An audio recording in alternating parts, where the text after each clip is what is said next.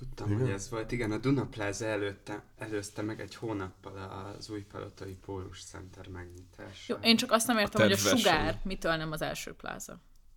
Mert az nem plázaként épült. Igen. De az mi, akkor mit jelent az, hogy pláza? A, a, a plázában nem csak az van benne, hogy építészetileg hogy néz ki, hanem hogy mi volt a mögöttes vízió.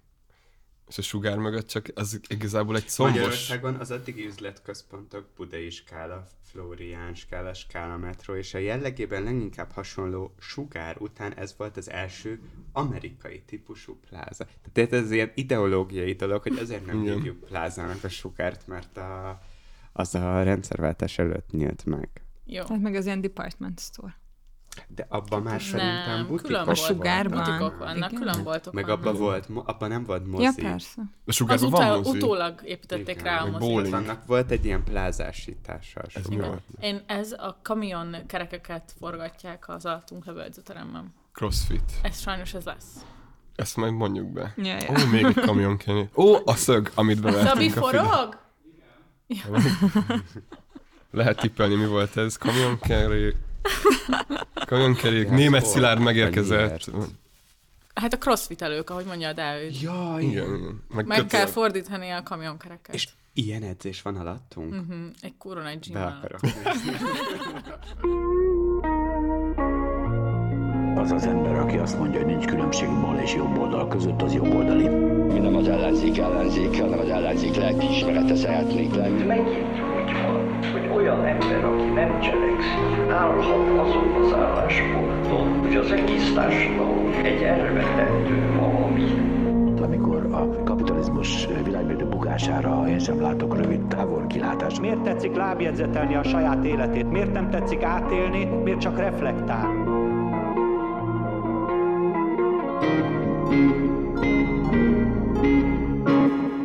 Sziasztok, Csepregi Dáj vagyok, ez pedig a belépési küszöb. Sziasztok, én pedig Schulz Nóra. Hát nem is akarom igazából sokáig húzni az időt, hogy amielőtt bemutatnám két különleges és uh, csodálatos vendégünket, akiknek a sejmes és bársonyos hangjával már ti is ismerkedtetek a, a Partizán különböző podcast felületein. Üdvözöljétek a város másik oldalán hostjait, Sudár Orsaját és Takács Ákost. Sziasztok! és uh, hát boldog karácsony mindenkinek. Boldog, boldog karácsony. Köszönjük karácsony. a meghívást. Ez egy uh, különleges készülés a karácsonyra így. Igen, Hát 20, vagy- 25 de hát jön most- ez ki majd. Ja, igen, most már benne vagyunk a karácsonyban. Nem? Uff. Igen. 25-én valószínűleg nagyon sok beállítettem már Igen, ezt egy kajakóma mellé, ez az adás. Családi nagy karácsonyi vacsorákhoz is. Fogunk énekelni. Úgyhogy lehet, hogy ezt kéne, hogy legyen a szegmensünk. Nem, de amúgy azt beszéltük, hogy jövőre már kiadunk egy közös albumot. Szóval lehet, hogy jövőre. Kibe? Hát a két Az, Ák- podcast. az Ákos meg te. igen. Nem, amúgy Ti jöhetek ti is szerintem. Én tudok két dalt zongorézni. Na, Na, ezt én mondom. Nóri, te? én nem köszönöm, én a muzikalitással nem élek.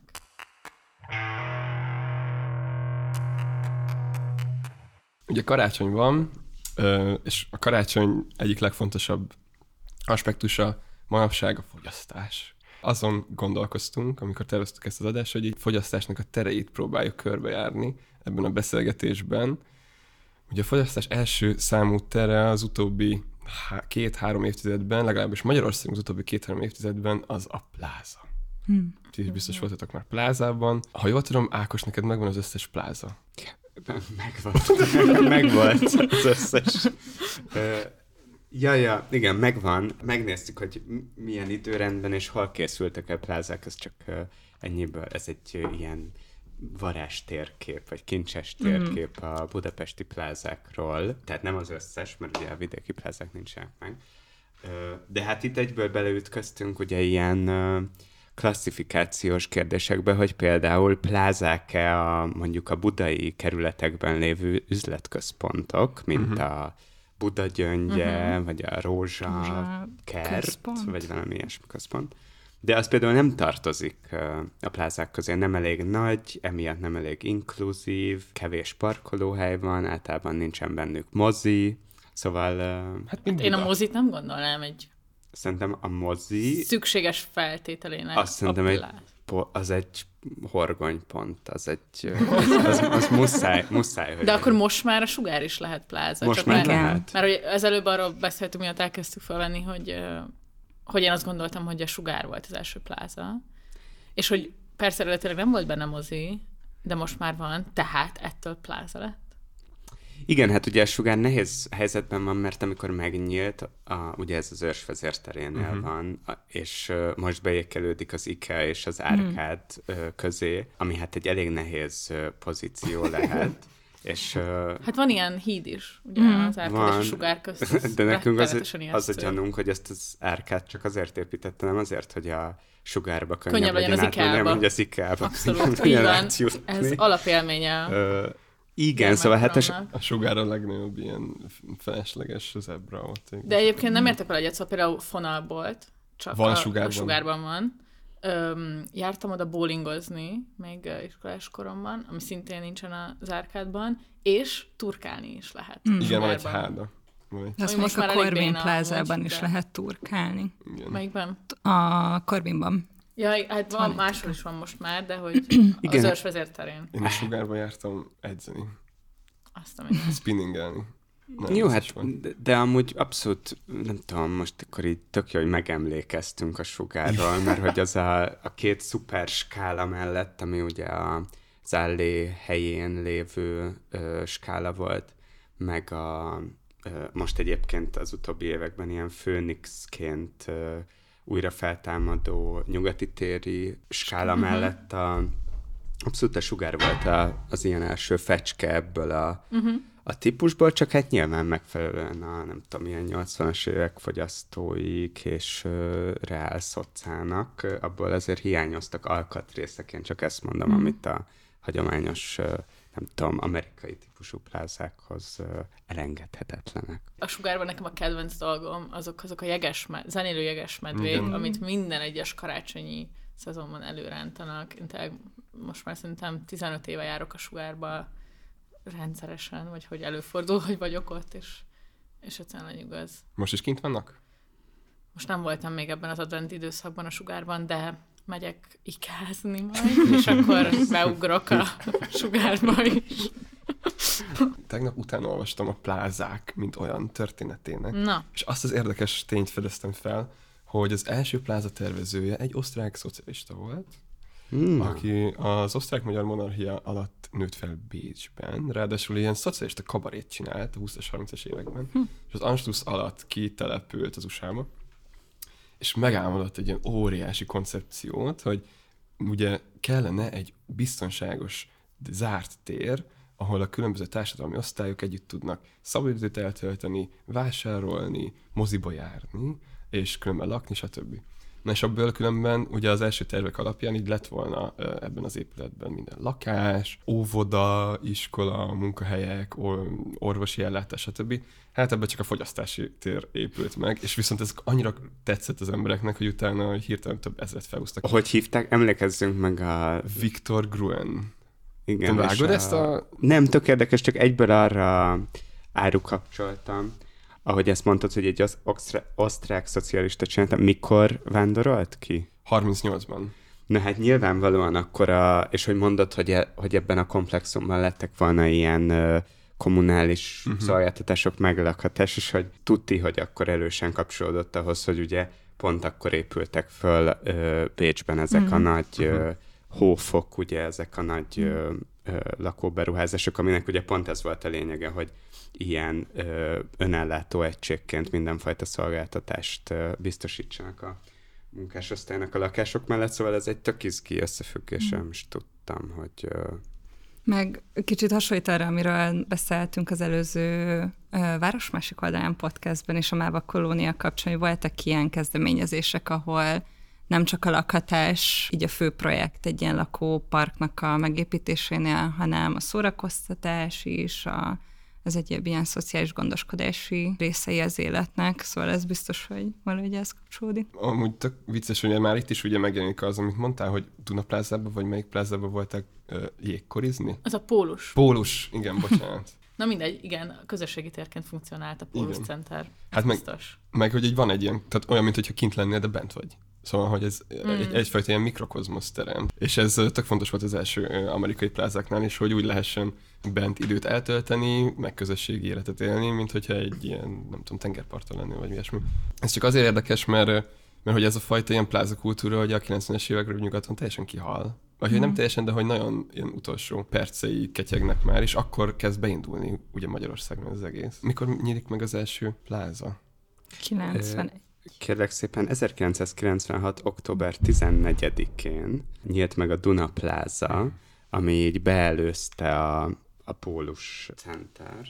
Ja, szóval, hogy ennek kapcsán csak azt akartam még elmondani, vissza, vagy így visszatérve az ilyen történeti kérdésekhez, amit mondtál, Dávid, hogy persze, hogy ennek volt egy ilyen, vagy hogy nyilvánvalóan egy csomó ilyen koncepciót egyesített. Most egyébként, hogyha beszéltünk ezekről az ilyen sok szolgáltatás magába egyesítő furcsa épület, városrész hibridekről, ezt nyilván vissza lehet vezetni, nem tudom, a 19. század első felébe az összes ilyen tipológia, ahol az, hogy együtt éljenek, és mindenfajta a városban meglévő szolgáltatást valamilyen közösségi vagy elszerint, vagy a működés racionalizálva legyen, azt abszolút az ilyen utopista, szocialista, tudjátok, ezek a falansztár tervek, és ö, ezekben az ilyen nagy integrált ö, egységekből származnak ezek a minták, amik aztán így a, a modern urbanizációban kifejlődtek, meg nyilván differenciálódtak.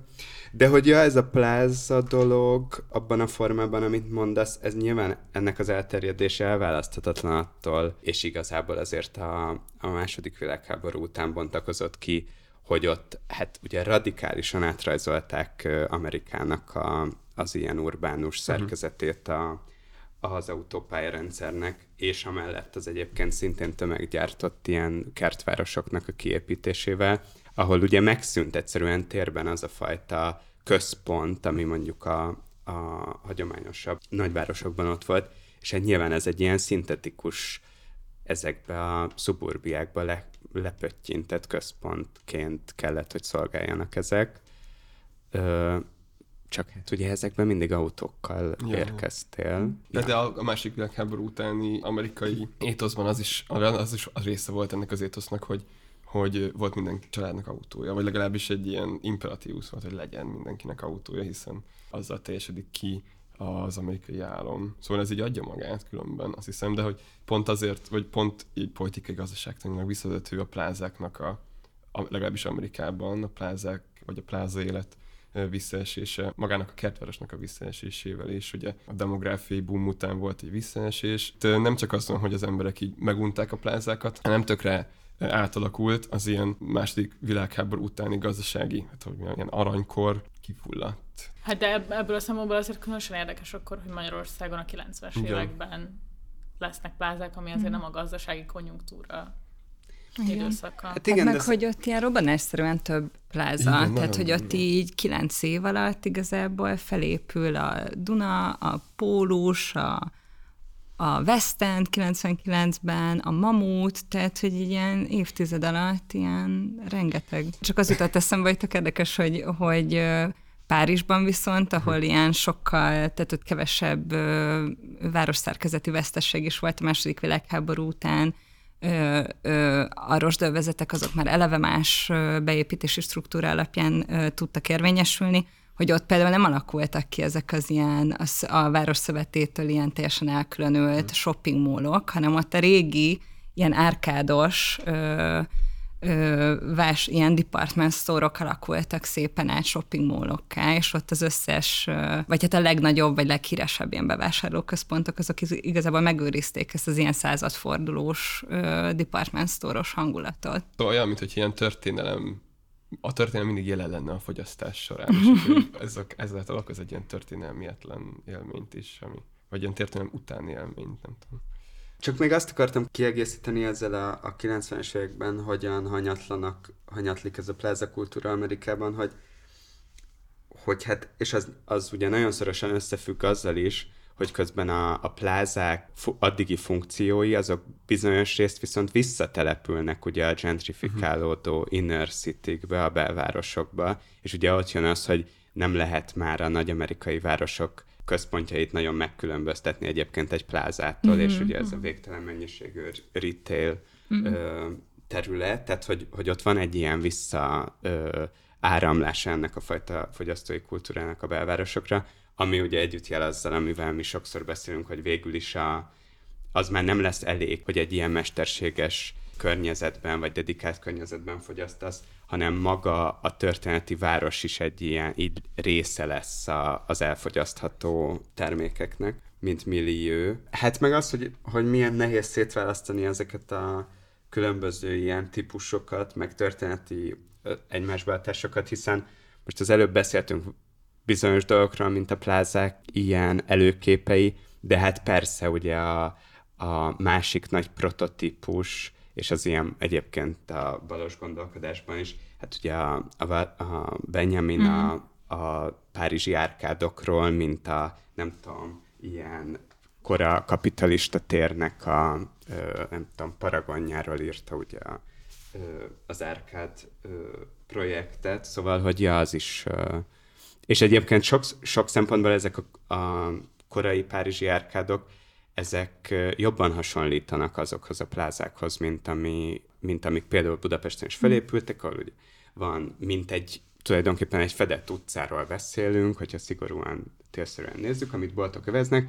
Ugye a nagy különbség az, hogy akkor azok az árkádok, azok sokkal kevésbé voltak ellenőrzöttek, vagy a köztérrendszer részeit képezték, nem úgy, mint ugye a plázák fedett utcái, amik abszolút uh, privát uh, tulajdonban vannak, és ugye mindenfajta kontrollok szűrik azt, hogy oda tulajdonképpen kimehessen, kimehet be, és mit csinálhatott. Ugye ezt így szerintem érdemes lenne kibontani, hogy amiről már így beszéltünk, akkor készültünk erre a műsorra, hogy nyilván a, nem tudom, a plázákkal szemben van egy ilyen nagyon erős, nem tudom, puritán, baloldali kritika, és hogy már ti is kimondtátok azt ebben a műsorban, hogy plázák azok ilyen közösségi térként is funkcionálnak, de hogy szerintem erről beszéljünk, hogy ez, mert ugye a nagy kritikája ezeknek a tereknek az az, hogy hát ugye ez semmi másról nem szól, mint hogy azt, ami valaha a létező köztér volt, az, és nem tudom, demokratikus köztér, azt egyszerűen fölzabálta a tőke, és, és a, a köztér az ezekben már csak egy ilyen spektákulum, és ezek ugye valójában nagyon is privát és nagyon is kontrollált terek. De hogy akkor mégiscsak, vagy hogy nem tudom, ez nekem uh-huh. kérdés, hogy mit gondolunk. Szerintem a Dávidnak vannak Mi? Érvei amellett, hogy a plázákat nem szabad csak a fogyasztás tereként látni. Jó, de hát vannak ilyen szakmai érveim, meg van, szakmai mondjuk úgy, hogy szakmai vagy politikai, meg vannak ilyen anekdotáim ezzel kapcsolatban. nem tudom, néha a kettő talán egybe folyik, de hogy igen, nekem például volt egy időszak az életemben, amikor Budapesten a barátaimmal való találkozásnak a legfontosabb színhelyei plázák voltak. Mm. És különben ilyen szempontból nyilván van egy ilyen pozitív aspektusa, mert hogy így kötődik hozzá az, hogy oda bárki bemehet, bár nem bárki, és amúgy ez is tök érdekes, hogy, hogy, így, hogy ebből az ilyen fogyasztói utópiából amúgy kiszorulnak olyanok, akik nem tudnak fogyasztani, mert nincs elég pénzük, stb. De hogy igen, ott így szabadon be lehetett menni, és például ugye az ilyen éttermi része nem is kellett fogyasztani, tehát nem volt, nem egy ilyen kávézó volt, ahova csak úgy ülhetsz be, hogyha költesz. És ezt vidéken is csináltam, meg Budapesten is, mert ugye nem volt más alternatíva igazán. Szóval inkább az a, az a rossz ebben, és ilyenkor nyilván el kell ismerni azt, hogy legalább ezek a terek adnak erre lehetőséget, hogy találkozz emberekkel, és ne fogyasz. Úgy, hogy különben a fogyasztás az mindig egy lehetőség. De hogy mégis arról kell beszélni, hogy miért csak ezek a terek vannak, ahol különben lehet találkozni úgy, hogy nem vagy fogyasztásra kényszerítve. Mm. És azt mondom, ez, az ilyen, ez a kritikának a, hát hogyha, valamint hogyha egy jól átgondolt kritika, és nem csak ilyen zsigeri, hogy fúj, plaza, akkor ezt, ez, ezzel kéne foglalkoznia nagyon. De amúgy már ez már annyira durva volt, hogy, így, hogy nem tudod, tehát az, hogy nem lehet elmenni WC-re ingyen egy plázában, azért öt éve még el lehetett, és most már azért ott is fizetni kell érte, ami szintén hát egy van, ilyen... ahol igen. Szóval a legtöbb helyen nem kell szerintem. Tényleg? A Corvin az egyetlen ilyen azért rosszul átgondolt. Ja. De ugye ez azért, mert ez egy, ez egy valós utca, utca volt, igen. és egyébként ott van átjáró forgalom is, és emiatt teszik szerintem fizetőssé a Igen, de ott szerintem csak azon a szinten fizetős egyébként. Mindegyiken, Mindegyik mert a szinten? moziban Fú. már le kellett szaladjak, és mondták, hogy alul nem fizetős, és az szóval szörnyű volt. De például mielőtt ez megnyílt, megnyílt, azért a különböző ilyen kritikákban, meg cikkekben, ami született, azért az egy jó nagy botrány volt, hogy az első olyan pláza, ami konkrétan kettévág utcákat. Igen. Ahogy. De közben meg ja, van, aki ö, kedveli azt, vagy akinek ez az, hogy az igazából csak egy fedett utca, az ilyen elég illúzió. Ja, hát nem tudom, amit én is ugye, mint vidéki gyerek, erről az jut eszembe, amit mondasz, hogy amikor nem költöztem Budapestre, nekem, vagy nekünk, ezek a plázák, ezek abszolút, hát egyrészt magukba sűrítették, meg tulajdonképpen helyettesítették a város. Tehát az, hogy mi följöttünk hétvégén Budapestre, hát az tökre azt jelentette, hogy elmentünk vagy a budaörsi üzletközpontokba, vagy elmentünk Igen. va- valamelyik plázába, és ugye ahhoz képest, hogy mennyire, nem tudom, így rajongok a, a városért, én most így, ahogy készültem erre a műsorra, gondolkoztam, hogy szerintem, nem tudom, én 16 évesen voltam először, nem tudom, a Váci utcában, mm-hmm. vagy a, a belvárosban effektíve, és, mm. és addig abszolút a pláza gyűrű volt az, ami egyrészt ameddig bejöttünk Budapesten, és amúgy emiatt nem is gondoltam azt, hogy Budapestre jönni az a plázákon túl különösen izgalmas, mert érted, mit látsz a Hungária körút környékén, azért nincsen ilyen izé lökketet, hogy baszik a nagyváros, olyan fantasztikus. Ja, Egyébként ebben szerintem a West End az egy ilyen tök érdekes élmény volt így a 2000-es évek elején, hogy így bemész, akkor van egy ilyen, mint egy szobor, ugye ott a vízesés, amit így meglátogatsz, ahol randizol, ahol pénzt dobsz be, tehát ez egy ilyen nagyon fontos hely színe volt ott a környék életének, és hogy tényleg utcák vannak, amiről beszéltünk korábban is, hogy ott van ugye a tervezőirodáról elvezett Rajk László utca, és ott az alapján igazodsz el, és nekem egyébként ilyen furcsa volt, amikor, mert ott a West környékén laktam, és gyerekkoromban is so- sokat jártunk, és nekem furcsa volt ezzel szemben a Mamut, meg aztán később az Arena Plaza, ahol ugye azok, az alapján tájékozott sokkal inkább, hogy a sarkon van az Zara, meg a Promód, meg a nem tudom, és hogy nekem a West Endnél meg ilyen tökre be, beégett az, hogy így az utcanevek alapján tudtam tájékozódni, és az ilyen tök érdekes, hogy, hogy szerintem ez nem egy ilyen olyan helyettesítése a városnak, hogy akkor nem menjél a városba, hanem hogy nekem kompromisszumot kötnöd, így a tájékozódási ilyen alap elveid alapján, ami aztán így feloldódott, így, mert hogy egyébként nem így tájékozódnak az emberek a plázákban, de hogy ez egy ilyen érdekes gesztus, vagy ilyen része szerintem a West Endnek. Hogy ez Hát itt a, igen, a West End szökőkút az abszolút, hát az egy... És ez egy tök nagy Körülbelül a dolog Moszkvatéri órával egyenrangú. Mhm, Igen, én randiztam is ott uh, Igen. 13 évesen a Tétova Teve klubról. Ne, Wow. aztán, amúgy A nem, nagymamámmal kellett elmenni, megnézni, ki följött vidékről, hogy megnézzük. Oh. a szökőkutat? A De az volt azt hiszem egy ideig, Meg azt a hiszem. Közép-Európa, vagy Európa legmagasabb beltéri szökőkútja, Biztos, vagy hogy biztos, hogy cím, amit... Díj, amit megalapítottak, hogy megkaphassák. Igen, igen, igen. Igen, hát nem tudom, mi már ünneplőt vettünk fel, hogyha vesztettünk, mert ezen nagyon bent volt. De hát azért bizonyos szempontból a- a West End az a, most bármit is gondoljunk, Finta József sajátosan posztmodern és high-tech budapesti építészetéről, azért az a leg, tehát abban a plázában van a legtöbb szándék arra, hogy valamit így gondoljunk arról, hogy egy ilyen komplexumot hogy lehet a városba illeszteni, hogyan lehet tényleg belesűríteni azt, amit városiasnak gondolunk, vagy ilyesmi. Szóval én még mindig kedvelem a West Endet, mert nyilván bizonyos társaságokban azt mondom, hogy ah, borzasztó. Fú, nekem a kedvencem az, amikor OSG volt a, a tetőn. Azok Ja, a ja. deszkás, BMX-es uh-huh. izé, Na, és igen. koncertek. De mindegy, mármint egy nekem, én fiatalon nem, volt, nem éltem Budapesten, szóval én csak így feljártam szintén, ahogy, a, ahogy az Ákos mondta, és akkor meghatározó volt, de én nagyon sokszor tévedtem el, mert nagyon uh-huh. későn jutott, vagy jutottam arra, meg így vettem észre, hogy itt utcanevek vannak, és nem is értettem, azt hittem, hogy ez valami vicc, és ja, hát utólag értettem meg, hogy ennek funkciója is volt. Azt nem tudom amúgy, hogy ezt kimondhatjuk-e, hogyha igaz az, amit elmondtunk Amerikában a plázák és a fölértékelődő vagy újraértékelődő belvárosok viszonyáról, hogy ez a megkésettség, ez úgy is érvényese, hogy mondjuk kimondhatjuk-e azt, hogy a 2000-es évek végétől kezdve leértékelődik a plázák presztízse, pont amiatt, hogy nálunk is megindulnak, még ha kisebb léptékben is, de ezek a folyamatok azért visszatérnek bizonyos fogyasztói rétegek számára, visszatér a vonzereje a belvárosi utcákban való vásárlásnak.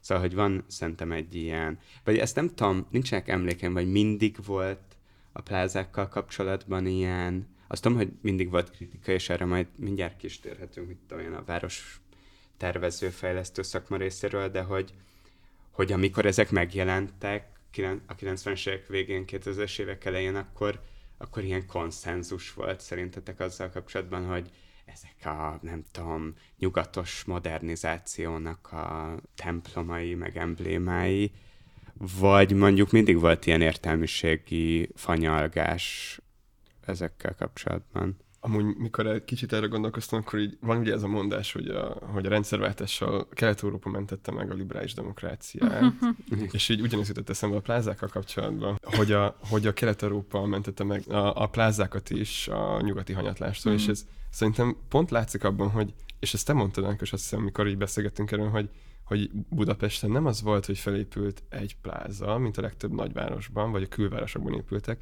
hanem egyszerre nagyon sok, és ráadásul a belváros közepén, ami viszont precedens nélküli.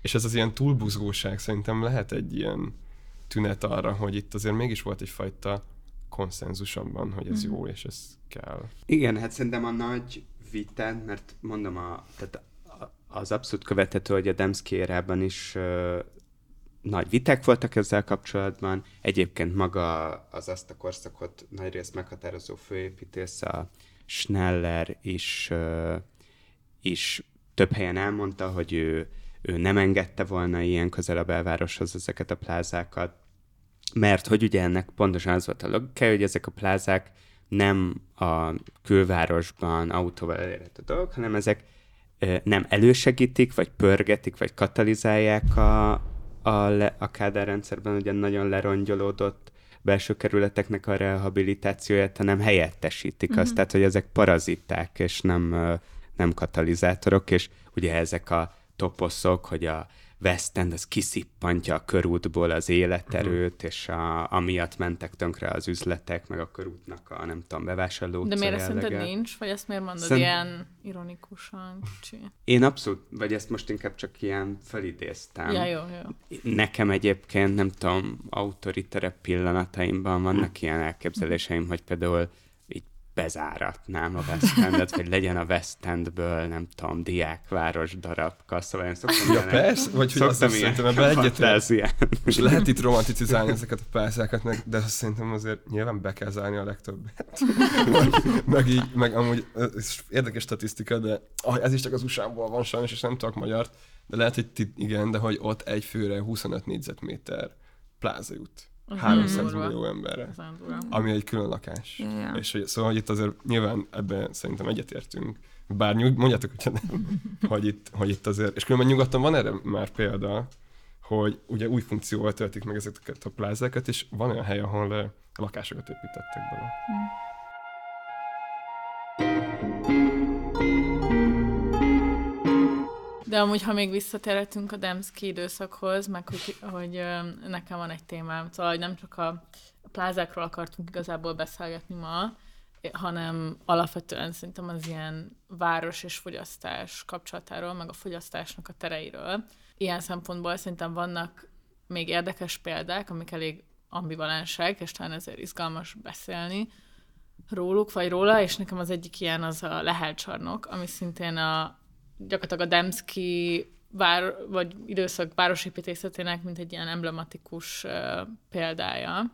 Szintén ugye alapvetően talán azért érdekes, vagy nekem, mert hogy valami nagyon ilyen hagyományos, ugye a piaci, mm. meg az ilyen kofás um, vásárlásnak a lehetőségét próbálja átmenteni ugye a 2000-es években, vagy az új évezredbe, és ez gyakorlatilag ki is van így mondva, mm. hogy, hogy ez lenne a, a funkciója iszonyatosan fura épület, ami közön szerintem így lenyűgöző az ilyen eklektikusságában, és, és ugye Rajk László terveztem. Na mindegy, igazából csak kíváncsiak, hogy mit gondoltok róla. Egyrészt arról is, hogy, hogy ugye az alternatívája nagyon sok szempontból az ilyen plázás fogyasztásnak, amit megfogalmazódik, nem tudom, akár az ilyen korosztályunkban, akár a, a baloldalon, az, az az ilyen kistermelőktől való fogyasztás, vagy a csarnokokba járás, piacra járás, és öm, ilyen szempontból merül föl persze nem csak a Lehel csarnok, de az is, mint egy ilyen helyszín, meg egyébként szerintem még ilyen osztály szempontból is érdekesek ezek, hogy amíg a plázák így teljesen arra vannak felhúzva, hogy eltöröljék, meg ne látszódjon semmilyen hmm. szempontból, hogy a középosztályon kívül bármi más létezne. Tehát így mondjuk ilyen nagyon drága boltok is nem feltétlenül a plázákban vannak, vagy alapvetően nem. El sem tudnám képzelni mondjuk, hogy legyen egy Gucci bolt az árkádban. De mondjuk azt sem tudom elképzelni, hogy nem tudom, hentes legyen az árkádban. Addig mondjuk a, az ilyen vásárcsarnokok, meg piacok, azok meg ilyen sokkal őszintébbek a saját osztálypozíciójukkal, meg egyébként lehetővé is teszik azok keveredését, szóval például a Lehel csarnokban van nagyon bursúly egzotikus gyümölcsbolt is, meg van nem tudom, a őstermelő, akitől a saját árán alapvetően olcsón tudsz vásárolni. Szóval ezekről mit gondoltak? Hát és ugye én nagyon szerintem nagyon pregnánsan megmutatkozik az, amit eddig így kapargatunk a plázákkal kapcsolatban, hogy ezek a piacok köztulajdonban vannak, tehát ezeket ugye az önkormányzat üzemelteti, ez egyébként nyilván hatással van a bérleti díjakra is, és emiatt, hogy sokkal heterogénebb az is, hogy milyen szolgáltatások vannak, meg milyen vállalkozások tudnak ott üzlethelyiséget vagy standot bérelni, és szerintem ez a legjobb példa anélkül, hogy most itt felmondanánk a nem tudom milyen kritikai városkutatós teoretikus izékat, hogy tényleg nagyon látszik a különbség, hogyha mondjuk végig gondolod a Lehel piacnak a, a közönségét, a milliójét, és mondjuk a, a, egy ilyen ö, prémium plázának elképzeled a terét, hogy ott milyen figurák jelenhetnek, meg stb. Hogy, hogy hát mennyire számít az, vagy mennyire hatással van az, hogy ugye ez a, ezt kerestem az előbb, hogy ernyő fogalom erre a problémára, ez, ez a POPS, ugye mm-hmm. ez a mhm. Privately Owned Public Space, mm-hmm. ö, így ezzel tematizálják a, egyébként nem csak a plázákat, ugye például Londonban a, a Paternoster Square nevű tér ott a Szent Pál székesegyház mm. mellett volt erre klasszikus példa, hogy ezt a befektető úgy reklámozta és úgy is építette meg az építészeti kialakítása is olyan, hogy az európai köztérnek az ilyen arhetipusát sugalmazza, és aztán kiderült, hogy persze ez is csak egy term, egy ingatlanfejlesztési termék, mert amikor az, az Occupy mozgalmak elfoglalták ezt a teret, akkor egyből megjelentek a privát biztonsági szolgálatok, és kihúzták a kordonokat, hogy ez egy, hogy ez egy privát tér. Tehát, hogy most csak azért tértem ki erre, hogy egyszerűen látsz, a, a piac szerintem, és a Lehel piachoz visszatérve, egyszerűen látszik az, hogy igenis számít az, és ilyen mélyen meghatározza ezeknek a helyeknek a jellegét az, hogy milyen tulajdonban van, milyen ö, különböző szabályozási rezsimek kontrollálják azt, hogy ki járulhat, ki vásárolhatott, szóval... Meg hogy ez ugye piacnak is épült, tehát hogy ott egy meglévő piacnak a ra épült rá lényegében a, az, az új épület, és hogy szerintem az is nagyon sokat számít, hogy így felülírja a funkciót az új ö, tér, vagy a régi funkciót szeretné inkorporálni egy új térbe. Igen, de az például érdekes, hogyha hogy mondjuk a lehelpiacnak a életre valóságában mekkora szerepet játszik az, hogy ott a környékén milyen lakosság van, hogy azért közel van új Lipótváros, hogy ott sokan érzékenyek arra, hogy kitől vásárolnak milyen árut, mert mondjuk a gyönyörű ö, 20. század elejé csarnokok, azok pedig haldokolnak Igen. a, a Klauzáltéri, Klauzáltéri Hunyadi tér, és a többi, ugye mindegyikben most már lassan lesz egy hatalmas pár, meg egy-két nagyon drága igen. stand mutatóban, és egyébként igen. meg... Turista, hát még főleg a Covid alatt, igen, egyébként. Egyébként szerintem az is ilyen érdekes kérdés, hogy így a plázák, a Váci utcák és a piacok, meg az ilyen modernizált piacok milyen szerepet játszanak a turizmusban, mert hogy így az szerintem, tehát hogy nagyon más funkciót tölt be egy pláza turisztikai szempontból, ott inkább így nem tudom, a, Tehát, hogy nem azért mennek be az emberek, hogy vegyenek egy izé ruhát, hanem hogy megnézzék, mondjuk, mint a mamutnak, így egy érdekes építészetileg, meg ahogy így, amilyen szerepet betölt a városban, és az után mész befogyasztani. De mondjuk a, a Váci utca, az szerintem azért izgalmas, vagy azért érdekesek ezek a, tehát hogy a hagyományos vásárló utcák, mert ott úgy fogyasztod így a várost, mint terméket, hogy közben termékeket is fogyasztasz, és ott így nem különül el ennyire, és az ezáltal így furcsa mód egy ilyen könnyebben fogyasztható típusa a fogyasztásnak, mert hogy valahogy így nem szakadsz ki így a valóságból annyira, és hogy a piacokban is ez szerintem egy érdekes dolog, és valahogy szerintem ezért érthető ez a baloldali kritika, a fogyasztás ilyen valósággal való kapcsolatával szemben, hogy, hogy, hogy egy piacon akármilyenek is, akkor azért ott látod, hogy, hogy milyen utcáról lépsz ott nem felejted el így a környezetet, meg nem tudom.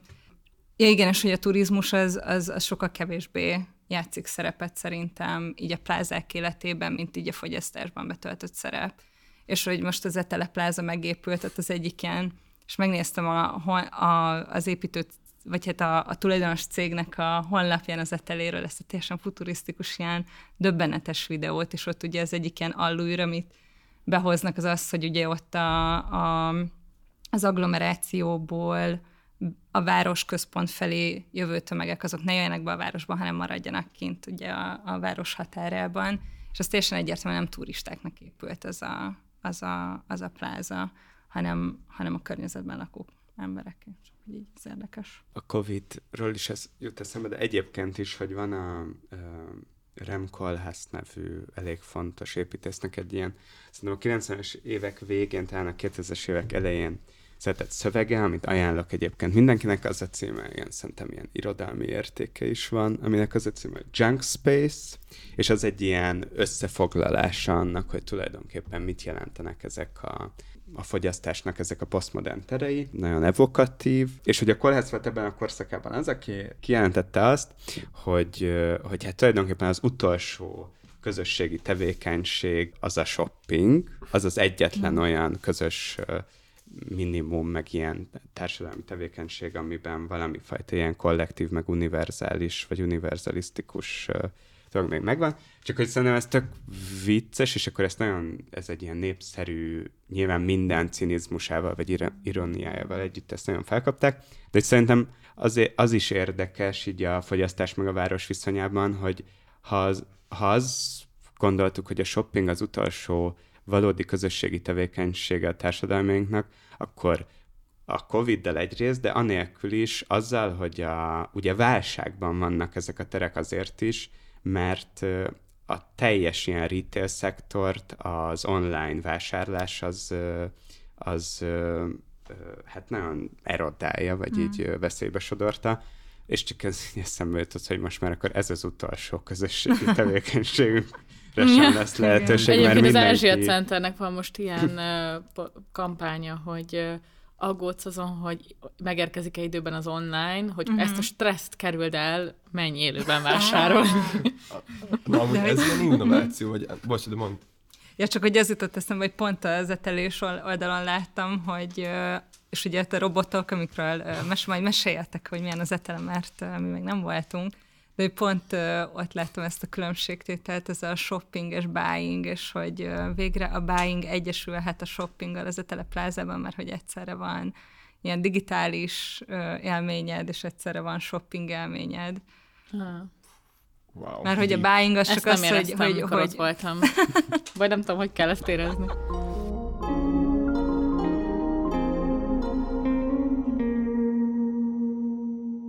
Szóval én még nem engedtem el a Lehel csarnokot, mert szerintem mm. olyan, még oda akar... Soha nem szóval, hogy, Hát egyrészt persze. Innen akartam átvezetni az ilyen nagyobb politikai kontextusára a plázáknak, mert hogy ugye ez az egyik ilyen ikonikus ép, épületen mondjuk a balliberális városvezetésnek, amit a, még így a kultúrharc 2010 előtti, tehát az OG kultúrharcos időkben mint egy ilyen a városon ejtett, ilyen sebként érzett alapvetően a jobboldali nem tudom, értelmiség. Nyilván itt benne van az is, hogy mondjuk a rajklászlóval bajuk mm. van, mm. valószínűleg meg benne, benne lehet az is, hogy alapvetően a proliságnak van egy ilyen felemelése. Igazából én ezt gondolom a lehelcsarnokról, aztán Mármint, Rövid. hogy ilyen sublimációja, vagy hogy így... Igen, hogy, hogy, ott, hogy ott nem az, van, nem az van mondva, hogy ezt meg kell haladni, polgárosítani, Ja, igen. vagy középosztályosítani kell mindent erőszakosan, hanem igenis lehet egy izgalmas, ö, funkcionális teret adni alapvetően alacsonyabb osztályú uh-huh. emberek életének is. És hogy ö, ott alakult ki egy ilyen, nem tudom, érdekes ö, párhuzamot húztak az ilyen, nem tudom, ö, sajtóban is, meg többször, hogy a hajószerű lehelcsarnok versus a hajószerű nemzeti színház, hogy mindkét hajószerű épület, ami gyakorlatilag párhuzamosan épül meg, uh-huh. és hogy ugye a Nemzeti Színház lett a keresztény konzervatív polgári a Fidesz kormánynak, mint egy ilyen ikonikus épülete, és akkor a Lehel csarnok, mint a, a balliberális ikonikus épület. És csak ezen gondolkodtam, hogy ugye az ilyen vásárlói terek alapvetően ilyen apolitikusnak tűnhetnek, uh-huh. és hogy arról mit gondoltok, hogy van-e, bár már az elején ezt végülis a történetét érintette Dávid, hogy van-e igen baloldali építészete a kollektív ilyen vásárlás vagy fogyasztásnak, nem feltétlenül olyan értelemben, hogy meghaladná a kapitalizmus, tehát hogy nyilván még nyilvánvalóan a fogyasztás saját logikájában maradva, de lehet-e akár osztály szempontból emancipatórikus gesztusokat tenni az ilyen terek építészetében, és hogy van-e ilyen szempontból jelentése mondjuk, vagy mit, mit gondolunk a Fidesz plázastopjáról egyrészt, meg mit gondolunk mondjuk az elmúlt 12 évben látszik-e bármilyen szempontból az ilyen fogyasztási célú építészetben a Fidesznek akár az osztálypolitikája, akár az ilyen kulturális ideológiája bármilyen módon. Szerintem az, az nagyon érdekes a, a, a kofa hajó, azt hiszem ez a... Lehet csarnokra? Igen, Kofahajó. kofa hajó. Szerintem egy ilyen nagyon szépen így leírja ezt a hajószerűségét is, meg azt, hogy ugye így a kofa csarnokot ö, ö, mm, írja le. Ö, tehát, hogy ez a párhuzam a, a, a színházzal, a nemzetivel, mert ugye mind a kettőt szokták ilyen posztmodern alkotásként emlegetni, de hogy azért van egy ilyen alapvető különbség, is stilisztikailag is, meg ideológiailag is. Tehát azt, azt szoktuk ilyen cinikusan posztmodernnek hívni, ugye, mi a fogyasztás, hogy annyira felszabdalja az esztétikának, meg a stilisztikának az elemeit, hogy kvázi mint egy tárként összegyúrva egy termékként adja újra el. És hogy még ez igaz a Nemzeti Színház esetében sok szempontból, a Lehel csarnok esetében felelhetőek ezek az elemek, ugye ezekkel a furcsa, ö, ö, oszlopos, ö, ö, klasszikus elemeket ötvöző részleteknél, de hogy szerintem itt a funkció a lényeg, és hogy amit um, így az, arra a kérdésre a válasz, hogy mondjuk az elmúlt 12 évben volt a NER-nek ilyen osztályalapon elgondolt ö, városépítészeti víziója, szerintem konkrét víziója nem, de hogy így a funkció kialakításánál volt, és erről már ilyen több ízben is beszélgettünk, hogy az, hogy a fogyasztást azt egy alapvetően turistákat célzó, felsőbb középosztálybeli dologként határozzuk meg, vagy, egy, vagy, a, vagy a fogyasztást úgy határozzuk meg, mint a fennmaradáshoz szükséges ö, élvezeti és gondoskodási eszközökkel elősegített dolgot, az egy baromi nagy különbség. És ebből a szempontból szerintem a lehelcsarnok az nem tölti be a posztmodern szerepét, ahogy az, azzal párhuzamba állított Pompidou Center sem Párizsban, amivel is szokták. Szerintem inkább stilisztikai szempontból összehasonlítani. Plázák, baloldali építészet, ez nem. Most elgondolom. Vagy a vásárlói terek. Ja, ja, ja. De arra például mit, arra az állításomra mit gondolsz, hogy osztály szempontból emancipatórikus a lehelcsarnok? Hát az biztos, hogy a sajátos, a maga sajátos módján az akart lenni, uh-huh. vagy... Szóval az, ami a lehercsarnok, azt lehet egyfajta ilyen építészeti populizmusnak hívni, ugye a Rajknak pont 2000-ben, mikor nagy nehezen aztán végül elkezdődett épülni a csarnok, akkor jelent meg a egyébként nagyon érdekes Radikális Eklektika című kis könyve, ami na- pontosan arról szól, hogy hát ugye a, mit tudom én, az ilyen, mondjuk azt, hogy magas modernista értelmiség által lenézett ö, ilyen eklektikus ö, ö, Budapest, az valójában mennyire demo- demokratikus attól, hogy elérhetővé teszi a történelemben addig felhalmozott stílusok mindegyikét, egymás mellé rendeli őket. Nem baj az, hogy, ahol, hogy máshol, hogy eredetileg, ami eredetileg kőből van faragva, az nálunk gipszből van megformálva, de hogy, e, hogy, hogy ebben van egy ilyen demokratizáló jelleg, hogy így elérhető ez a teljes örökség, és ugye a ö, Rajk az építészetében ezt a fajta radikális eklektikát, persze kiegészítve mindazzal, ami a posztmodern építészetnek a kezdetét jelentett, hogy nézzük meg, hogy a tömegkultúrában felhalmozódó jelek, a reklámoktól kezdve az ilyen fogyasztási terekig, a stb.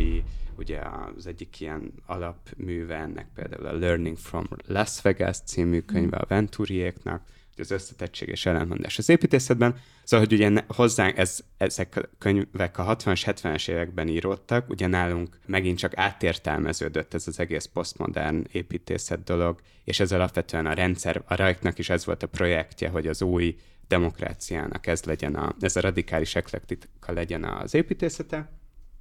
Szóval, hogy, hogy ami itt a Nemzeti Színház lehet piac párhuzamban, szerintem az az érdekes, hogy a Rajknál ez a ez egy olyan épület, ami radikálisan eklektikus, és egy kollázs, de ezt a kollázs jellegét, ezt egy pillanatig sem mm. próbálja eltitkolni, vagy visszatartani, és azt, hogy ugye, és, és ráadásul tényleg az van, hogy megpróbálja, és persze ezt kritizálhatnánk úgy, nem tudom, hogy termékként minden korszakra való utalást, vagy korszakból kiszedett elemet egy síkra, áruként egy síkra rendezi, és a, nem tudom, hiányzik belőle a történeti mélység, mint hogy a, ez a posztmodern építészetre jellemző, hogy ezeket a jeleket a kontextusaiktól, meg a, nem tudom, társadalmi jelent, meg történeti jelentőségtől megfosztva pakolgatja egy egymás mellé, de hogy ez ott van, viszont tényleg mindenfajta korszakból válogat, tehát ott megjelenik ezeken a nagy sárga párkányzatokon tényleg ez a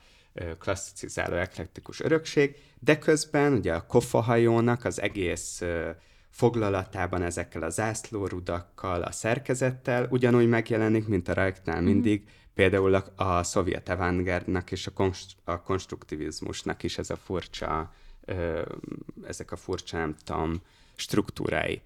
És mondjuk ezzel szemben a Nemzeti Színház az viszont ö, eltagadja, vagy sokkal kevésbé tárja fel ezt a kollázs jellegét, ö, és, és megpróbál valami fajta ilyen, nem tudom, hamis egységet, vagy ilyen klasszicizáló ö, ö, eklektikus egységet létrehozni, és emiatt ö, olyan, nem tudom, a, ugye Szar. Csúnya. Igen, csak az már olyan unalmas azt mondani a nemzeti színes, hogy szar, mert ezt ebben így mindannyian meg... Ö, Jó, hát nem. Azt kerestem, hogy hogy zárjam le ezt a gondolatot. Szóval mondjuk a Rajk szándéka az volt, és ennek szerintem bármit is gondoljak a posztmodern építészetről, ez az én magánvéleményem, a Rajknak érvényesül ezen az épületen az az elképzelése, hogy hogyha ránézel erre az épületre, nagyon sok nézőpont és perspektíva torlódik egymásra, ö, kiegészítheted a képzeleteddel, képz, érezheted úgy, hogy ezt lehet folytatni, ezt a kollást, a Nemzeti Színház az pedig egy magába zárt, mm-hmm. ilyen szimmetrikusan szerkesztett, hierarchizáló dolog. Ö, hozzáteszem, szerintem ez még mindig jobb egy fokkal annál, mert hogy még ott az is azért át van szűrve valami fajta ilyen interpretációs folyamaton a Nemzeti Színház, mint, mint ilyen pasztis.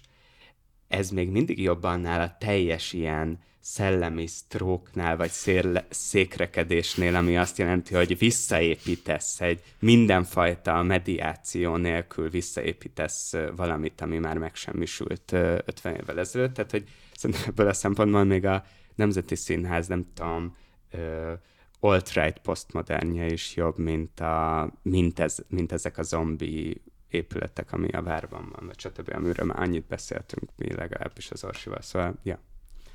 Amúgy én ugye, amikor először találkoztam a lehetcsarnokkal, ilyen laikus fiatalként, én nem értettem, hogy ez mi az Isten. Én azt hittem először, hogy ez egy játszóház. Ja. De hogy, de hogy és sokáig ment, tehát most, hogy erről, erről így beszéltek, én tényleg még a mai napig nagyon laikusként közelítek a témához. Így sokkal több van benne, mint amit előre sejtettem, meg gondoltam, és ez nagyon érdemes így tovább gondolásra, vagy sosem néztem rá ebből a perspektíváról. Na, majd De elmegyünk köszönöm. lángosozni egyet, Igen. és Már lángosoztam, és töltött lángos tettem, csodálatos volt. Úgyhogy ez, az élmény szinten abszolút, esztétikailag soha nem tudtam megemészteni. Nem úgy, mint a lángost, amit ott vettem.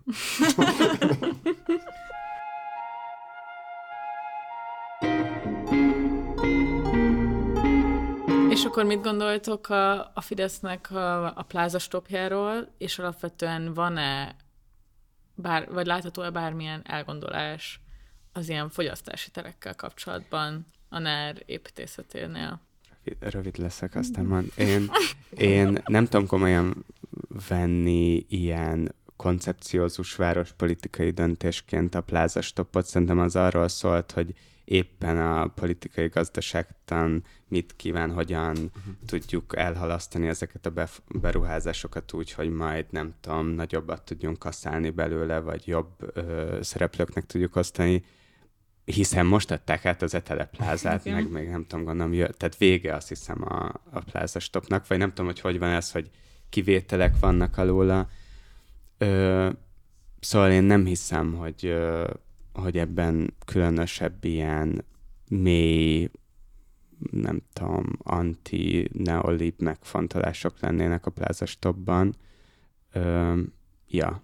Lehet azt mondani mégis, hogy a 2010-es évek előtti időszaknak a stadionja a pláza volt?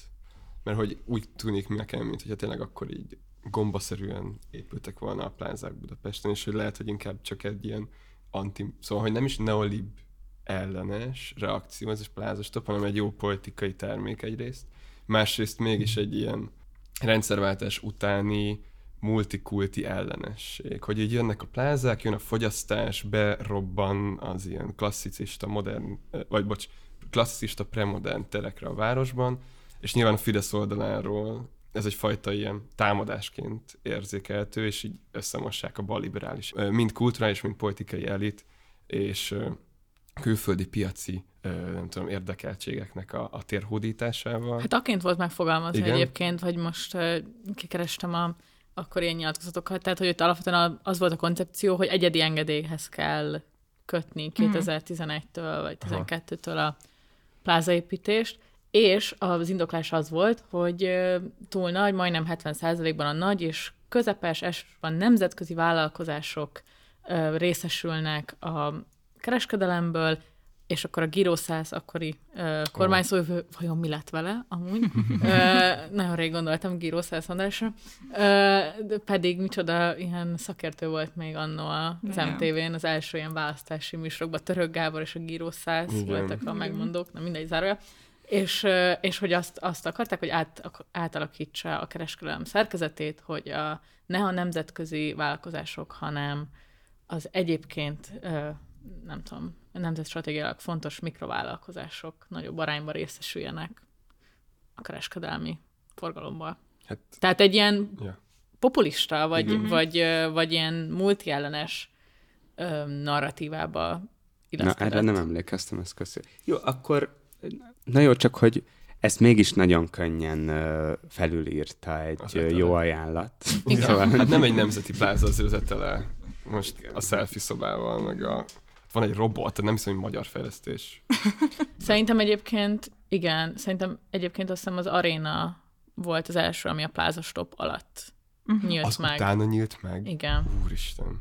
Ez nekem sem. Igen. ami ugye az, Az addigi legnagyobb pláza volt. Igen. Igen? Igen, igen. Azt Tényleg? szerintem talán még most is a legnagyobb. De nekem annyira nincs az az érzésem ott. Amúgy azért, mert van egy külön... nagyon. Igen? van egy külön Tesco. Hát ugye ez egy Ja. ilyen utilitárius pláza layout az Wow. aréna, egy ilyen nagyon ugye egy minden, most bocsánat, hogy, de hogy ilyen egy Szakma. rasztára szerkesztett, ilyen nagyon nincs, most ha, gondolt hozzá ahhoz, amit mondok, a West Endnek a nagyon bonyolult Igen. geometriáját. A, ja, szóval ott, ott nincs cécó, ott van ez a két folyosó, ugye ez a ilyen Igen. lóversenypálya típusú pláza, ahol így Ott az is volt, ugye? Tudsz, Igen. igen, ráadásul.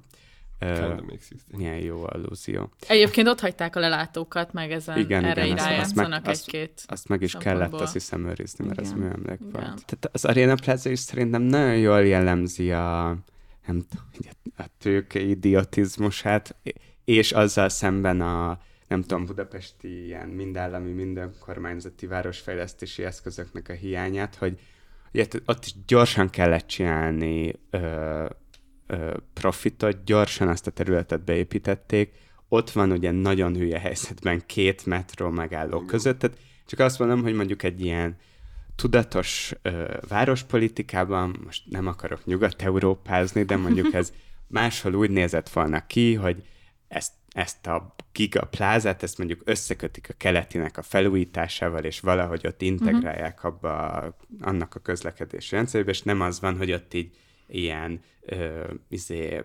szervizutakon ott el kell csorognod a, Vagy ö, mész egy megálló trollival. vagy mész egy meg, bocsánat, igen. De most már össze lehetne kötni ugye a puskással is, most nem azért, mert én mellette lakom, szépen, de hogy, de hogy van ott azért egy ilyen lehetőség. Igen. Nem, nem, csak hogy még, még hogyha elfogadjuk a plázát is, akkor is azt legalább be lehetett volna csatornázni valami, ö, nem tudom, így a város rendszereibe jobban illeszkedő ö, konstellációba, vagy konfigurációba, és hát nekem ugyanilyen az a telepláza is, amit meg hát aztán tényleg ja, mindegy, nehéz racionalizálni. Én nem néztem utána, nagyon kíváncsi lennék, hogy milyen ö, profit profitrátája van ezeknek a plázáknak, vagy hogy ezek mennyire ö, profitábilisak még. De hát ugye ott van két megállóra van az állé uh-huh. az a teleplázától, szóval, hogy hogy nem tudom. De hát nyilván az van, hogy emiatt ezek, az, egy újabb, ja, hogy ebben van egy ilyen kannibál dolog is, hogy az újabb pláza az mindig ö, fel akar zabálni uh-huh. valamennyit az előző plázánakkal. Tehát nyilván azért kell, ez most már okos pláza, azért kell mindig úgy tálalni, hogy ö, itt valami plusz élményhez jutsz, hogy, ö, hogy elcsábítsanak a, a már létező konkurenciát. De csak így erre erre a felzabálásra jutott eszembe a mamut, amiről beszéltünk, és hogy az ilyen tök furcsa élmény a mamutban, hogy a mamut egy, ez még ilyen kis üzletes, és akkor ott van a mamut kettő, amiben tudsz ugye a hídon sétálni, és ott már ilyen nagy üzletek, meg ilyen ö, üzletláncok, és nekem van ismerősöm, akinek az anyukájának még volt ruhaboltja pár évvel ezelőtt a mamut egyben, szóval, hogy ez nem ilyen nagyon távoli dolog.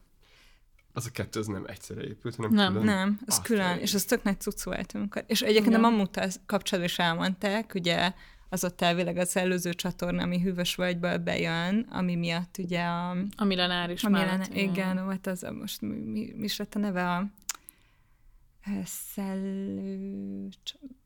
Valami ilyesmi neve- igen, erre utal a neve is. Szélkapu. Szélkapu, azaz. Igen. Csak És a két ellel, kapcsolatban is volt ilyen kritika. szerintem. Tényleg, igen. Egyébként a mamutnál szerintem az ilyen leganakronistikusabb a, az 56-os emlékmű. Ja. a- Igen, az igen. épületnek a viszonya, szóval ez valami elképesztő egyébként.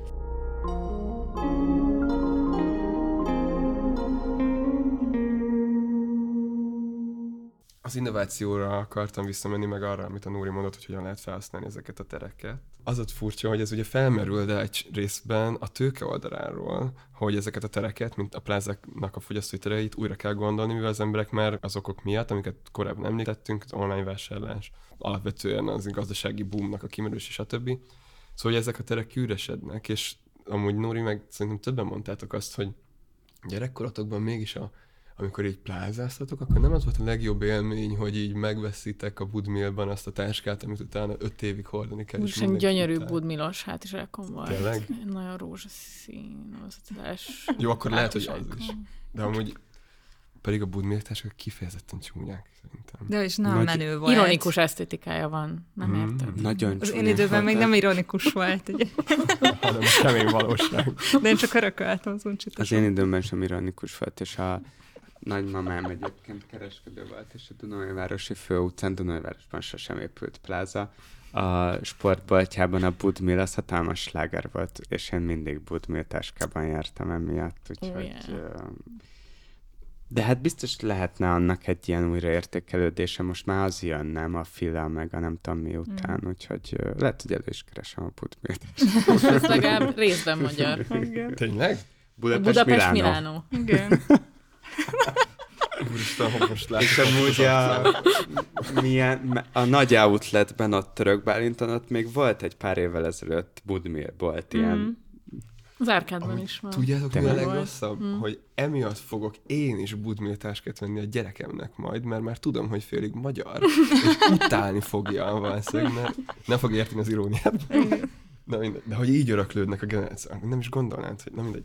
Fejezd be a gondolatot nyugodtan. Azt akartam igen mondani, hogy, hogy ugye itt baloldali szempontból gondolkozunk azon, hogy hogyan lehetne újra hasznosítani ezeket a tereket, de hogy a tőke is egészen sok gondolati és gazdasági erőforrás fektet abba, hogy ezeket a tereket újra alkossák, és még egyszer nyugatra kell akkor itt ö, elveznünk, de például Barcelonában azt hiszem vannak, van egy ilyen pláza, ami, amit félig elbontottak, hogy sokkal jobban része legyen a város szövetének, amit először ugye megtört, de mivel ott volt tevékenység a plázán keresztül, meg elindult egy forgalom, azért valahogy mégis aztán egy része lett, és ezzel, hogy így szétbontják, ezzel az egész így sokkal barátságosabb, természetközelibb és esztetikusabb is lett. Na és azt akartam még mondani a Budmi előtt, hogy rengeteg élményünk kötődik közösségileg ezekhez a plázákhoz. Nekem is Egerben, mikor ott gyerek voltam, és megnyit a pláza, akkor egy mai napig élő emlék, hogy az Olái Bolya koncert volt, és akkor így felmentünk, kultúrérmény, mit tudom én. Na és ezek azok, amik élettel töltik meg ezeket a tereket újra, hogyha így kifejezetten programot, és ráadásul közösségi programokat szervezünk oda, és ezt, Olái bolyát minden pláza. ezt akár, lehetne ez a konklúziója ennek. Hát, hogy Tóth Gabi lesz belőle. minden. Igen, tudod, koncert is volt különben, igen, akkor még nagy dolog volt a Megasztár, de Most is az. újra. Most is az. Bizony. Benne van a levegő. Benne van a levegőben. És ez nyilván az lenne a legjobb, hogyha például ezek ilyen Ja, hát nyilván, hogyha a magántulajdonban kivennénk önkormányzati tulajdonba ezeket az épületeket, és akkor sokkal jobban lehetne közösség is használni, meg hasznosítani, tehát ez egy bizonyos szempontból itt is felmerül egy ilyen politikai kérdés, nem csak abból, hogy így mi, mint egyének, hogyan hasznosítjuk újra ezt, hanem hogy a, hanem, hogy a létező állami intézményrendszer hogyan tudna profitálni ezek, vagy hogyan tudna beéleszteni, nem mindegy, ez hülyeség, ez a gondolat, mert nem is soha. Um, Nem de- hülyes. de- Ez- Nem, ezt szerintem tök fontos. Szóval, hogy itt, hogy itt ez egy ilyen hosszú, hosszabb távú mm, perspektíva, de hogy ezeket az épületeket lehet hasznosítani, lehet átépíteni. Ugye itt azt hiszem még a beszélgetés elején említettem, hogy több ilyen régi, hanyatló félben lévő plázába lakásokat építettek, van olyan, amiből iskola lehet szólni. Jó, mondjuk ezzel nem tudom, szóval inkább építsünk annak dolgokat, aminek számba vannak. Igen, Szóval, én is hogy én, én gondolkoztam. ezt mindig kicsit ilyen furcsán érzem tőle magam, mikor így az a nagy baldai mondás szarhasználatú régi terekre, Ja, hogy ja. lakást sem. Költözünk be. Szóval, alapvetően olyan helyeken lakni, meg olyan helyeken tanulni, amik lakásnak, meg iskolának épültek, azt gondolom, hogy jobb. Jobb. De én, bocs, csak igen, szóval ezek kartonpapír vannak kb. ezek az épületek gyakran. Mm. De hogy nem tudom, ti ehhez jobban értetek, de hogy, de hogy igen, ugyanez jutott az eszembe nekem is, hogy azért egy, ezeknek tök vékony falai vannak, nincsen sem fűtés, nincsen mindenhol víz, mit tudom én, de minden esetre, hogyha van olyan épület, amit át lehet jól alakítani viszonylag költséghatékonyan, akkor szerintem lehet ez is a horizonton. Meg szerintem azért fontos az, amit mondasz, mert ez így tökre így rávilágít arra, amit itt többször körbejártunk, hogy így lehet így, nem tudom, hogy valakinek nem jön be valami építészetileg, vagy tényleg építészet- építészetileg szakmailag valaminek a kivitelezésével nem ért egyet, de hogy végső soron nem ezek az a szempontok fognak számítani, hanem az, hogy mit kezdünk ezekkel a terekkel, amik már így létrejöttek, és hogy engem, nem tudom, sokszor tökre fáraszt, amikor így, így épp, csak építészeti szempontból gondolunk a plázákra, hogy így én például azért nem szeretem a plázákat, mert nagyon elfáradok, tehát hogy így annyi inger, amitől így teljesen így érzem, hogy így kimegy így a térdemből az erő, meg így le kell ülnem, de utálok ülni, mert mindenki halad, én meg ülök, és akkor nyomasztva vagyok, szóval szar. De hogy így nem ez a Nem baj a plázákkal. a zene elől. Na hát az meg a másik, és akkor berakom a saját zenémet, az meg ilyen teljes káosz, ilyen neurotikus káosz. De hogy nem ez a legnagyobb baj a plázákkal, hanem az, hogyha így, hogyha megmaradnak ebben a funkcióban, ami csak is a fogyasztás, és szerintem egy a közösségi funkció, ez egy abszolút belátható. Tehát ez nem egy ilyen utopisztikus dolog, hogy a plázákat az a közösségi terekké tudjuk jobban átalakítani, de egyébként én azzal egy kicsit szkeptikus vagyok, hogy ez nem egy ilyen tinédzserkori emléke, mert én is rengeteg időt töltöttem a plázákban, inkább rosszalkodtam, mint dekopázsoltam. Ez mit jelent? Nem tudom, így a Monparkból kitiltottak egyszer, mert mindegy, rossz, rosszak voltunk a osztálytársaimmal, de ö, Na, az egy burzsúj pláza amúgy. az az. Ott Oda jártunk át. Azért vannak drágább étterem, meg ilyesmi. Ez szörnyű, hát nem is, Igen. nem is tudtunk kajálni, volt egy Mekki, és volt egy barátnőm, egy osztálytársunk, akinek így eléggé gazdag volt a családja, és tőle kaptunk ilyen, uh, mi ez, menüt. Egy Wow. egész, és akkor az, nem mindegy. De hogy, hogy például szerintem az is van, hogy így a felnőtt élet az az, hogy így áthaladsz tereken, így nincs időd megfigyelni egy csomószor, mert hogy az egész élet ugye a vásárlás meg a, a fogyasztás körül forog, és szerintem ez egy ilyen generációs tapasztalat is, hogy, hogy így egyszerűen így nem tudjuk, nem is tudjuk már közösségi térként használni ezeket. Aztán meg lesz egy gondolatom a NER izéről, de... Mond, mond. Ja, ja. Hát, hogy kicsit ez a pláza stop, én ezt azért nem tudom, azt mondom teljesen szintén, ahogy te is mondtad, Ákos, így komolyan venni, mert szerintem ez inkább arról szól, hogy így a nernek ez az ilyen a historizmus felé ilyen érzett, ilyen teljes, ilyen messianisztikus nosztalgiája. Tehát, hogyha szerintem így, és ahogy most ugye a párizsi udvart is ö, ö, újra építették, meg egy csomó ilyen klasszikus ö, századforduló környéki, ez az árkádos kapitalista, ez a klasszik kapitalista tereket, viszont így abszolút újraépítik, szóval szerintem ez egy kicsit ilyen modernizmus ellenesség is a NER részéről, hogy sokkal nagyobb vonzó ereje van a historizáló környezetben lévő neoliberális gazdaságpolitikában történő vásárlás és fogyasztásnak.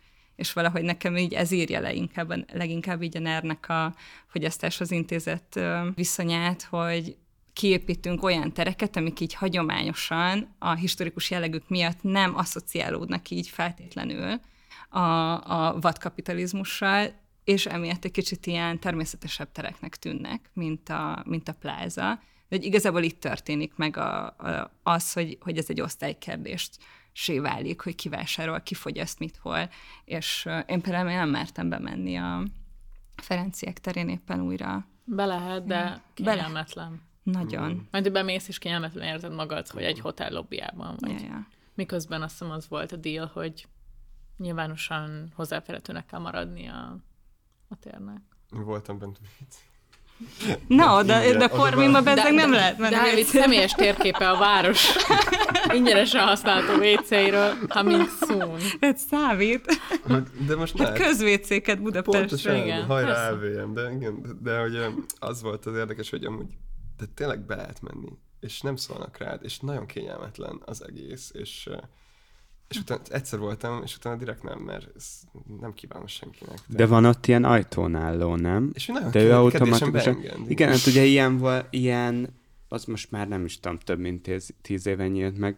Ugye hasonlóan szép passzázsa van a Gresham palotának is a Taláncidal szemben, és ugye ott meg a Four ja. Seasons újította fel ezt az épületet, és ott is ez van, hogy bemész, és persze kinyitják neked kedvesen, de tudod, ott vagy abban a büdös parfüm szakban, sehol egy lélek, senki nem szólal meg, és hogy így mit csinálj, igen. Jó, de hogyha azt mondjuk, hogy ezeken a helyeken, ezek közvécéként funkcionálnak, mint tudom én, de most nem, nem akarok ennek gondolni, de hogy ez így a fun- nem fog gyakorlatilag megtörténni, mert emberek pont azért nem fognak oda menni, mert egyszerűen ilyen idegen. És Hát meg nem is jut távol. eszedbe bemenni. Ja. Hogy- Nekem amúgy fáj, hogy ez lett a Párizsi udvarral, mert amúgy, is. igen, azért De még az- emlékszem, jó. amikor Az a felújítás előtt.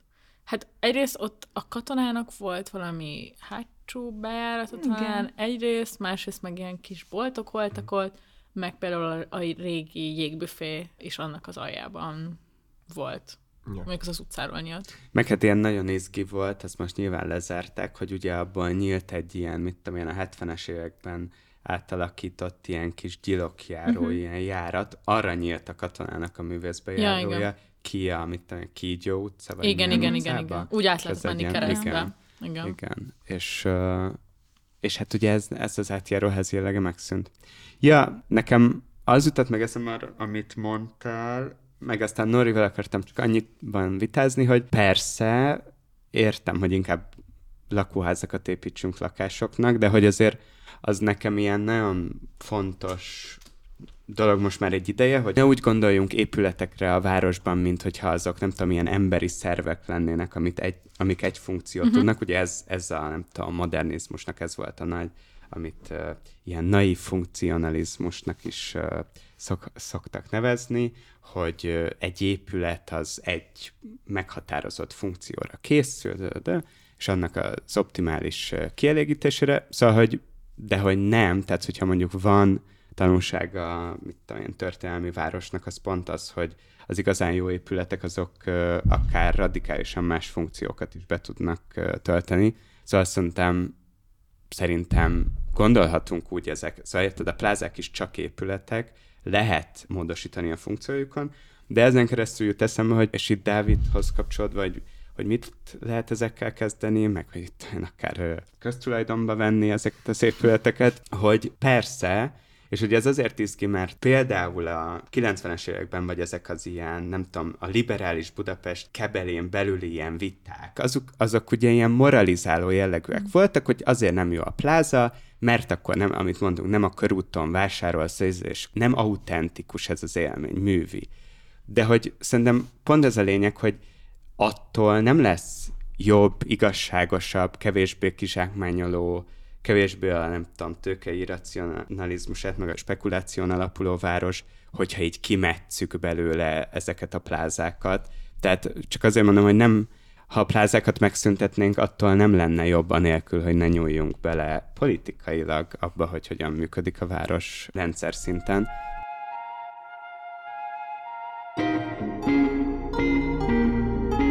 Még az Etele Plázáról szívesen beszélnék, ha már elmentem. Na, hát akkor számolj be nekünk. Számoljatok be! hát Nem tudom, itt most egy kicsit így eddig próbáltam ilyen ön, ön megtartóztatom, vagy ilyen cizeláltam fogalmazni, de hogy nekem az a bajom, tehát az Etele plázával is, nekem az a bajom, hogy ocsmány, nem az, hogy pláza. Vég, amúgy még nem is hangzott el a szó, hogy ocsmány. Én egyszer mondtam. Ocsmány? Ja, bocs. Szerintem nagyon ocsmány, és hogy, hogy engem ez dühít, hogy, hogy oké, okay, de hogy ott, ott van egy ilyen nagyon kiemelt helyszínen fölhúznak ilyen kurva sok négyzetmétert. De hogy ez egy picit lehetne izgalmasabb, tehát tőlem lehessen ott shoppingolni, de hogy legalább akkor tényleg legyen valami minimális igény, vagy ilyen kipipálandó keretrendszer arra, hogy akkor tényleg legyen valami minimális ilyen a város felől olvasható komplexitás ezekben a dolgokban. Tényleg legyen benne lakórész, legyen, szóval hogy legyen egy ilyen differenciáltabb. És hát az meg a másik, hogy miért ne lehetne összeprogramozni mondjuk mindig egy ilyen fejlesztést azzal, hogy ott ezzel együtt, vagy ebbe ágyazva épüljön, mit tudom én, valami közszolgáltatás, vagy Jaj. közintézmény. Mm. Az a bajom, hogy még mindig nagyon erősen érvényesül ez az egyébként alapvetően minden ilyen modernizmus ellenes retorika ellenére megmaradt dolog, hogy így nagyon szigorúan így szétzónázzuk a várost, és így szétpakoljuk ezeket a különböző funkciókat. Nyilván a tőkének ez azért jó, nem a modernista racionalizmus miatt, hanem azért, mert ez leegyszerűsíti a dolgokat, és sokkal költséghatékonyabb így felhúzni egy ilyen dolgot. De ja, nem elég izgi, és nagyon ronda. ez a... Azért az, hogy van egy hatalmas üvegfal, azt mondom, hogy tök nagy újítás egyébként. Vagy szóval, hogy, hogy az, hogy több természetes fény jut be állítólag, amit nem tudom, hogy ti Az, az teljesen érezhető, igen. Az, az, Este voltam. ott az egész ilyen étkező résznél szintén egy ilyen üvegfal van, és szerintem amúgy nagyon érdekes, hogy a panelek, azok ugye ott följönnek magasabbra, és egy ilyen egyébként szerintem egy izgi ilyen horizontot hoz, hoznak létre a közeli panelházak és a háttérben levő Gellért hegy, uh-huh. meg nem tudom melyik az a másik hegy, uh-huh. ami ott van, és szerintem ilyen szempontból az például egy tök lehet igen, szóval ez egy ilyen tök izgalmas tér élmény szerintem, hogy nem tudom, az ötödik emelettel vagy egy magasságban miközben ülsz ott a kis um, ételeddel, illetve i- igen, hogy természetes fényt kapsz, ettől sokkal elviselhetőbb egyébként szerintem. Ez amúgy tök érdekes, hogy ti, hogy az építészek mindig arról beszélnek, hogy a lényeg az a térélmény, és hogy ez egy ilyen nagyon absztrakt dolog, de hogy ez csak így most jutott eszembe, hogy igazából aki nem építészként nézi, amit most mondtál, ti így sokkal absztraktabban tudjátok ezeket a térélményeket, meg összefüggéseket nézni, mert nem basszátok fel azon magatokat, hogy milyen ocsmány burkolatokat használtak, miért ilyen az építészeti kiképzése, szóval Ja, boldogok a lelkiszek. Ez az évzás. Sose lehetünk lehülyézve a podcast. Élőben. Amúgy én sajnos, szóval én, én egyáltalán nem láttam absztraktan, én elmerültem a labdák között az etelepázban, kerestem az ilyen élményeket benne, bevallom, de hogy nekem elrendezésben nagyon rímelt az alléhoz. Teljesen. Tehát Mhm. ez, a, ez az üvegfal is ugyanaz volt, vagy ugyanaz az érzés, mint az alléban. Ja, meg hogy ott is ilyen kis kupok vannak. Igen. Igen, meg a mozgó lépcsők Ja, ja. ugyanúgy. Igen, ugyanott vannak. De akkor ezek szerint, amit most mondatok, mégis csak m- még mindig működnek ezek a, mint attrakciók, vagy...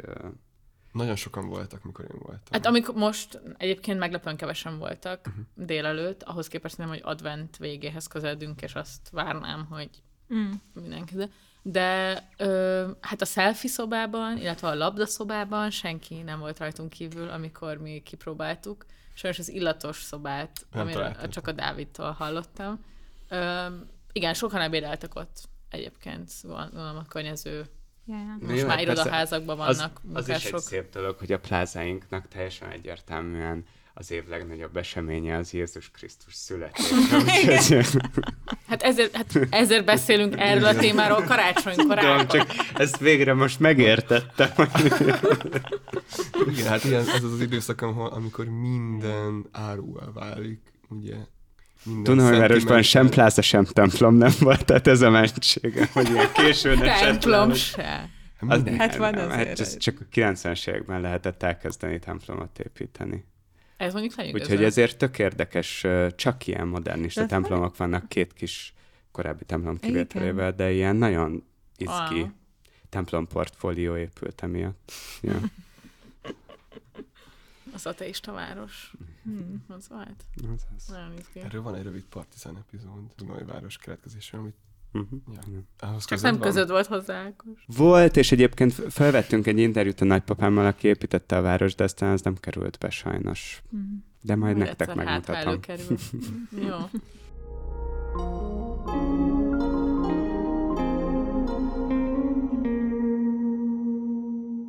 Keveset beszélünk a karácsonyról. Igen, a karácsonyra Mi- Mit csináltok karácsony? Én itt feszülök már három Tényleg? hete, hogy karácsony. Én a hangulatot szeretem a karácsonyba, de vásárolni nem. Frusztrál, és félek tőle. Tegnap voltam egy csodálatos adományboltban, ott a, az a neve, hogy Narancsligát, nem tudom, ismeritek-e. Á, de most már nem jó, mert már karácsony van, amikor ezt hallgatják az Azért emberek. megoszthatod. De jövőre mindenképp, vagy hogyha elfelejtettek ajándékot venni, nyilván ilyen is előfordult, és utólag kell, uh, akkor menjetek el a Narancsligetbe, csodálatos dolgok vannak. A Lukács összes megtaláltam, szóval az már nincs. Mi az Isten? És nem túl rakam, igen. De hogy van még nagyon sok Hm. Lukács, hogyha érdekel titeket ilyesmi, meg ilyen kis cuclik, és amúgy ez nem egy fizetett reklám, csodálatos az egész hely önmagában is, és nincsenek árai a dolgoknak. Szóval, hogy Ilyen becsületkasszás. igen, oda mész, és azt mondod, hogy ezért te ennyit fizet. Uh-huh. És, ez, és az ilyen helyek számomra megkönnyítik amúgy a karácsonyi készülődést, mert, Mhm. mert a plázakban tényleg én is elfáradok ilyenkor, és nem, nem bírnám ki, ha már fogyasztásról volt szó. Igen, én is vegyítem az ilyen kézzel készített, más kézművesektől vett, meg, meg az egy ilyen commerce Uh-huh. ajándékok vegyítése megy nálam. De De, ez egyébként sokan online rendelnek már. Hát igen. Az a, Most én is de szerintem a, nekem egyébként a futár érkezésével kapcsolatos stressz rosszabb, Nagyon. mint amit a plázában Meg amikor csak átélek. cetlit Sokkal. hagy, és Tehát- tudod, hogy csak azért hagyott cetlit, mert nem akart feljönni. Ez Mm. a legrosszabb. Igaza van a, az Ázsia Centernek. Igazából, ez egy jó, az egy jó mondás szerintem is. De egyébként szerintem az online vásárlás az, az semmivel nem kényelmesebb pont ezek miatt, az izgalmak miatt.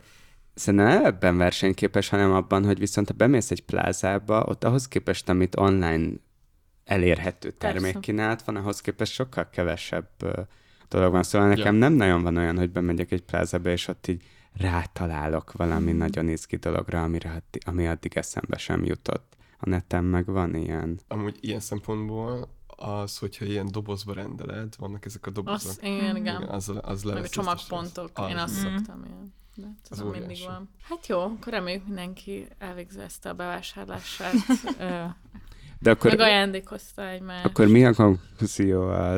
Jó, ezt nem. Társadalmi. Szóval majd az eljövendő szikra kormány bezáratja a plázákat, hogy Lakásokat épít benne, és a stadionokban is. De a nem, Dávidon múlik. Azt majd a, Dávid plázába akar lakni. annyira szereti. Hát ott megvan minden. De, Nem, de most komoly, komolyabban kérdezve, amúgy nekem ez tök egy dilemma, hogy amúgy a...